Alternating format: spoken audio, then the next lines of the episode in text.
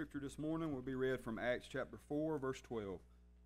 Neither is there salvation in any other, for there is none other name under heaven given among men whereby we must be saved.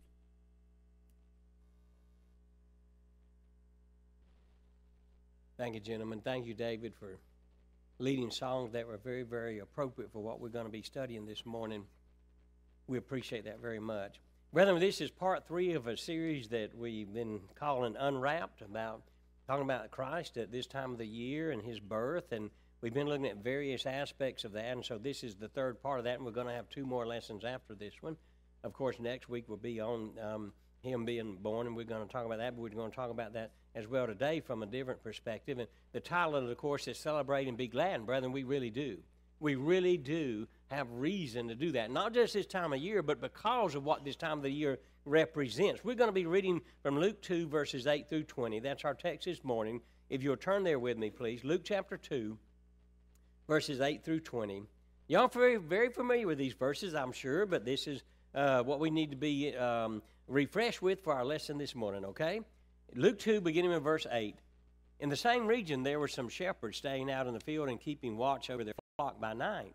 And an angel of the Lord uh, suddenly stood before them, and the glory of the Lord shone around them, and they were terribly afraid. But the angel said to them, Do not be afraid, for behold, I bring you good news of great joy, which will be for all the people. For today, in the city of David, there has been born for you a Savior who is Christ the Lord. This will be a sign for you. You will find a baby wrapped in cloth and lying in a manger. And suddenly there appeared with the angel a multitude of the heavenly host praising God and saying, Glory to God in the highest, and on earth peace among men with whom he is pleased. When the angels had gone away from them into heaven, the shepherds began saying to one another, Let us go straight to Bethlehem then and see this thing which has happened, which the Lord has been made known to us. Beloved, let me insert here that they probably had to leave their sheep to do that. They and, and, and that was a dangerous thing to do. But the, but the birth of Christ was as important as anything, and they were willing to uh, possibly lose their livelihood to do this. Verse 16 So they came in a hurry and found their way to Mary and Joseph and the baby as he lay in the manger. When they had seen this, they made known the statement which had been told them about this child, and all who heard it wondered at the things which were told them by the shepherds. But Mary treasured all these things, pondering them in her heart. The shepherds went back, glorifying and praising God for all that they had seen and heard, just as it had been told them. They went from terribly afraid to praising their heavenly Father. Beloved, Christmas is a special time when we celebrate the Lord, the birth of our Lord and Savior. It's not the only time, of course, that we do that, but it is a time that we to set aside and say this is very specific that we want to think about and meditate on. And our text tells us that some of the first people to realize this birth and celebrate it were a group of shepherds outside the town of Bethlehem. Most likely, these guys were what were called in that day temple shepherds. Um, the uh, it was their job to keep the sheep that were going to be used in the sacrifice of the temple in Jerusalem, and that was a lot of sheep. And so, uh, and, and, because Jerusalem was about eight miles away, and and we can assume this because the temple flock was always pastured near Bethlehem. But be that as it may, as I said last week, uh, God's birth announcement, as we would call it, passed over the people that the world would consider the, v, the, the important people, the VIPs, the ones that you would think would ordinarily receive news like this. God passed over the high priest, he passed over Herod, he passed over the religious leaders of the day, he passed over the Pharisees and the theologians and the politicians, he passed over Rome and Athens and Jerusalem, which was the enlightened, you know, uh, cities of their day, and instead his son was born in a little bitty town that was not not very well known in a, the town of Bethlehem in a stable. And when these shepherds came to see him, there he was lying in a feeding trough. It wasn't the pretty little picture that we depict in our manger scenes today. And that's something we see over and over again in the Bible, isn't it, brethren, from the Old Testament on? Instead of manly man, Esau, the hunter, fisher, probably redneck kind of guy, you know, God chose his twin, who was a mama's boy, Jacob, right? When Samuel goes to anoint the king of Israel that's going to replace Paul, he looks at Jesse's oldest son and he says, Ah, surely this is the guy, because he was big and burly and certainly capable and God said, No, he's not the one. And he goes all the way down through seven of Jesse's sons to the very youngest little bitty shepherd boy. And God says, You anoint him. And, and he's quite surprised at that, isn't he? Because that's not who he would have chosen. And Jesus chose 12 of the most unlikely men to be his disciples. None of them had that big pedigree, did they? And, and so here we are at his birth, brethren, and instead of being born in a palace, instead of coming as the Jews thought he would as a king and on a, with an army and, and in victory, he's born in a feeding trough in a manger because they didn't have room for him in an inn. Brethren, God's ways are not our ways. He doesn't come and announce the birth of Christ to all these important people of the world. He goes to shepherds, working men and I think that's appropriate because in John chapter 10, Jesus is going to describe himself as the good shepherd. And so he comes to these men. And next, our text says that when the angel of the Lord stood before him, the glory of God shone around him. That is what's called in the Bible the Shekinah glory of God. We see in the Old Testament when the presence of the Lord was in the temple and, and, and, and, and smoke, as it were, filled the temple, there was visible evidence of God being there. It's the same kind of thing Moses saw on, on, Mount Sinai and the people around it. When God was on the mountain with Moses and a man or beast even touch that mountainside, they were immediately struck dead. That is the Shekinah of God. But God's glory, brethren, had over the last several centuries had departed from Israel because they were in idolatry and in sin. And we see in the Old Testament his glory had not been shown in Israel for hundreds of years. And so when God finally decides to let his glory be seen in a very physical uh, way, it's to a group of shepherds out in the field. In fact, brethren, if, you, if my math is correct, and I was no math scholar, but if you go back and look over biblical history, it's been at least over 500 years since the people have seen a visible manifestation of God's presence on this earth, a Shekinah kind of glory. Well, it's no wonder that scared the bejeebies out of the shepherds, right? I mean, what would you be doing if you were out in a field, you know, at nighttime, watching your sheep, doing your job, and all of a sudden an angel appears out of nowhere and you recognize him as being from God? These people weren't just frightened. The Bible says they were terribly afraid. I want you to put yourself in your shoes and think about that for just a second, brethren. There you are, minding your own business out in the field just doing what you need to do, you know, and all of a sudden this incredibly bright light shines all around you, and, and you look up and this angel is suddenly standing before you and he says, Hey guy, don't be afraid. yeah. Yeah, right. Yeah, I, no, I'm, I'm not going to be afraid. No, the Bible said they were terribly frightened, but the shepherds gave them that good news. The, I'm sorry, the angel gave the shepherds the good news. And the angel said to them, Don't be afraid. Brethren, did you know that command is one of the most given command in the New Testament? Fear not. Over and over and over again, Jesus, God, the Bible tells us, His disciples, His children, His people to fear not. It was at the birth of Jesus that they announced that. It was at the resurrection of Jesus after he'd been crucified on a cross that they said to the disciples, Do not be afraid. Brethren, we don't need to do that, okay? That day when when the uh, Mary and the and the ladies went to the tomb and found it empty, that what were they told? Fear not. Brothers and sisters, this is the angel then tells them why they shouldn't be afraid. Because the Bible says in this world we're going to have tribulation. We're going to have a hard times, brethren. We're going to have the devil always working on us. But he tells us why we shouldn't, as Christians, be afraid because he said, We've come with good news. And it's going to be a source of great joy for all the people. And it can be for all the people that will accept it. And the angel said literally, I evangelize to you a great joy. That's the Greek. When he said, we say, I bring to you a great joy. No, no, the, the Greek is I evangelize, and that's, and that's where, brothers and sisters, we get the idea of an evangelist because it means literally a teller of good news of the gospel. And so the angel was that evangelist, as it were. And the good news is that the Savior, who is the Christ the Lord, has been born in the town of Bethlehem. And we see in verse 11, as he says in Luke 2 of our text, he says, Therefore, today in the city of David there has been born to you a Savior who is Christ the Lord. Brethren, that is our job today. That is what we need to do. We need to be the teller of good news. We need to be the evangelist of good news. We need to be teller of the gospel. That's who we need to be because we are the blessed recipients of that.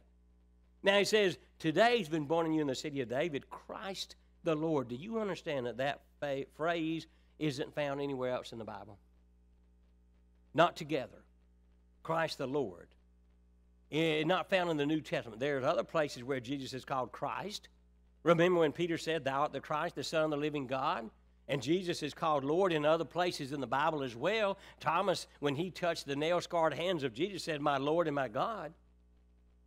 But the two are not put together anywhere else in the Bible. Do you understand that's unique, brethren? Christ or Christos in the Greek, means the anointed one. Is the same uh, meaning as the Hebrew word Messiah, which and it's a title. Christ is not Jesus' last name, as some people oppose. They're out in the world. Jesus Christ, they say all that. It's not his last name. It is a title. He is Jesus, literally the Christ, the Messiah, the anointed one. And he's not only that, the Bible says he's the Lord. That word in the Greek is kurios, and it's used in place of the Hebrew word for Yahweh that we find in the Old Testament, which means God.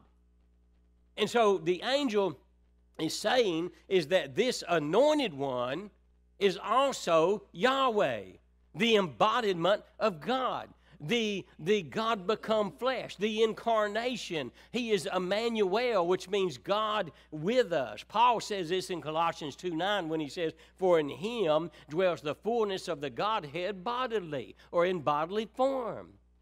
And so, brothers and sisters, what all of Israel and all the world has been waiting for has finally come. For there is born unto you this day in the city of David a Savior who is Christ the Lord. And He's still that today for those who will accept that. For those who won't, there's eternal consequences. Look what it says in verse 13 as we continue in our text this morning. Okay? and suddenly there appeared with the angel a multitude of the heavenly host praising God. Oh, that would have been a service, brother. Can you imagine a motor, you know what I'm sitting there this morning? There was times I had to quit singing. I was so choked up because it sounded so great. David did such a good job, and the audience was. You all was really worshiping God and singing those songs from your heart, and it was great. But can you imagine these shepherds out in God's creation? I'm assuming the stars would be in the sky. I don't know, but but but and, and, and they're out there and, and not all of a sudden they're frightened by one angel. He reassures them and then all of a sudden just out of nowhere here's a multitude. How many's in a multitude? And they're singing praises to god. I don't know why we can't do the same thing eh? Verses 13 and 14 you, did you see that brethren and they and what do they say verse 14 glory to god in the highest, and on peace and on earth peace among men with whom God is pleased. the angelic host understood that Christ's birth is a time to celebrate and to be glad. As we see everybody in this text this morning, we're celebrating and being glad. We need to do that, brethren. And you know why we need to celebrate and be glad for one reason? I, I, mean, we miss this. In America, we miss this. I need to celebrate and be glad because God was willing to send His Son into this world to die for us sinners who deserve hell. He didn't have to do that, He chose to. And we don't deserve it and we cannot deserve it. But we live like we do. We live like he owes us something. And we don't take him serious. And so he sends his son as a baby into this world, knowing that that baby's going to grow up and die on a cross so we can be saved. Brethren, this is a time we need to celebrate and be glad. Amen. But you know what? A lot of people today don't really celebrate Christ's birth at this time of year, do we? We're so stressed out about everything else. Do we ever stop and think what this holiday is supposed to mean? Can you celebrate what we call the true meaning of Christmas?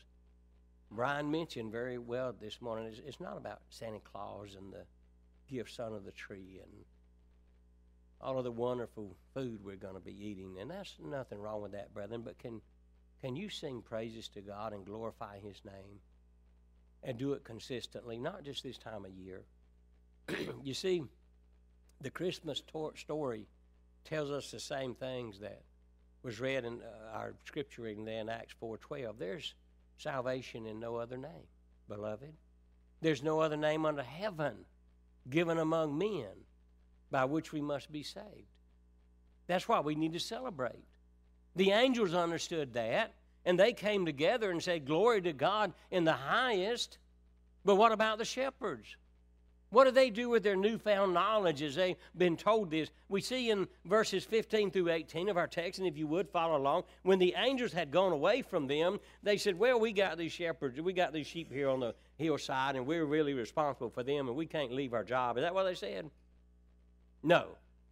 They began to say to one another, Let us go straight to Bethlehem then and see this thing that has happened, which the Lord has made known to us. So they came in a hurry and found their way to Mary and Joseph and the baby as he lay in the manger. And when they had seen this, they made their known the statement which they had been told about the Christ. Beloved, isn't that a marvelous, wonderful thing? Isn't that what we need to do? You know, what the shepherds do? They were excited about the good news that they had just heard. And they and, and you know what they did, verse 17? What they seen, they had made widely known, it says, to other people about uh, what had happened and what had taken place and told them about this Christ child. So everyone who heard of it the, had marveled. Did you know that's the best gift you can give this Christmas or any day of the year? Did you know that, beloved? I don't care what's under the tree, and I'm not knocking that. Please don't understand. I'm not trying to be the Grinch, but that's not the emphasis, you know. You want to give somebody the greatest gift you can ever give them, the gift that keeps on giving, the gift that lasts for an eternity. Give them Christ. Introduce them to Jesus. Tell them about Jesus. And friend, if you haven't done so, the greatest gift you can ever receive. I don't care if somebody gives you a hundred thousand acres and and and ten brand new automobiles. It won't touch the hem of the garment compared to what you can have in Jesus Christ, which is eternal life in heaven and not in hell. That's why Jesus was born. And that's the greatest gift we can ever give and we can ever receive. And brethren, I want us to understand that about the Christmas message. The Bible goes on to tell us it wasn't just the angels that rejoiced, and it wasn't just the shepherds that rejoiced. The Bible says Mary kept these things in her heart. And, and the Bible says that often about Mary. Isn't that, isn't that like a loving mama, isn't it? The Bible said she pondered those things. She kept them there. It means she didn't just remember them. It means she thought about it and what it meant, and she meditates it and she keeps it there, and she comes back to it over and over again. And she's going to need to do that because her boy is going to have to suffer greatly. So if anyone if anyone knew that Christmas was a time to celebrate and be glad, it was the first time mother, this young virgin girl who had just given birth to the Savior of the world. I want us to rejoice in the same way. I want us to rejoice and be glad, to celebrate and be glad. And the shepherds did too. You know, verse 20 said they went back to their fields glorifying and praising God. How can we do anything less than that, brother? You know, one of the Jewish traditions that they practiced for eons is to celebrate the birth of a son. And when a son was born into a wealthy family that could afford it, the father would hire a band of local musicians together and they would go and they would go around town. They would go begin at the house of the birth and they would celebrate with music and they would announce that. With our kids, we could afford one piccolo player, but no, uh, you know. Uh, but when the heavenly Father's Son became flesh, brothers and sisters, all of heaven celebrated with praise and adoration the heavenly host shouted out, Glory to God in the highest. The angels gave glory to God and praised him. The shepherds returned from the birthplace of Jesus, giving glory to God and praising him. Mary did the same thing. So I wonder, beloved, what kind of response do we have during this time of year? Are we so busy uh, with the preparations as Jesus talked about when he went to Mary and Martha's home that we are missing the real thing and the true meaning? You know, there are actually people today who dread this holiday. They're not rejoicing, they're not celebrating, and they're not glad. They want the word Christmas erased from our society. In some areas, they're changing the word from Christmas tree to holiday tree. Y'all have been hearing about that. There are those who are so filled with anxiety about Christmas that they want just to get it over with, to be done with it. There are others who would like Christmas to just go away because the thought of it makes them very uncomfortable. It's offensive to them, brethren, because Christmas tells us that we cannot be good enough. It tells us, it reminds us that we're sinners in need of a Savior. And that makes a lot of people uncomfortable because they don't want to have to face that. Because if we could save ourselves, God would not have had to send His Son and to come to do it in this earth and to come do what we cannot do, which is save ourselves. And that offends some people. But Christmas also tells us that this same God so loves the world that He loves us with an amazing love, a love that was willing to sacrifice, a love that was willing to endure not just the persecutions of this world and not just the schemes of the devil, but His own righteous wrath that had to be unloaded on Jesus for our sake. That's exactly what Jesus did. That's exactly why He was born into this world. He was born as a child in Bethlehem but he's going to grow up very quickly and become our substitute when he hung on a cross some 33 years later. And, beloved, that is why Christmas is a time to celebrate. That is why it's a time to be glad.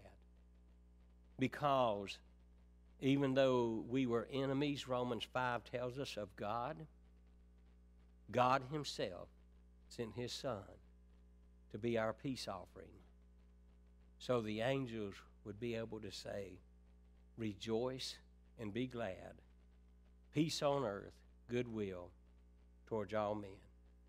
Beloved, isn't He worthy of all of our praise today and our worship and our commitment and our life every day of the year? Isn't He worthy of that? Friend, let me ask you very, very, very plainly, very quickly. Is this baby that was born in a manger and died on a cross? Is he your Savior? See, that's your choice. He did everything he can possibly do and give you free moral choice. That's your choice. If you've not received him this morning, we'd love to sit down with God's Word and show you how to do that while we stand and sing.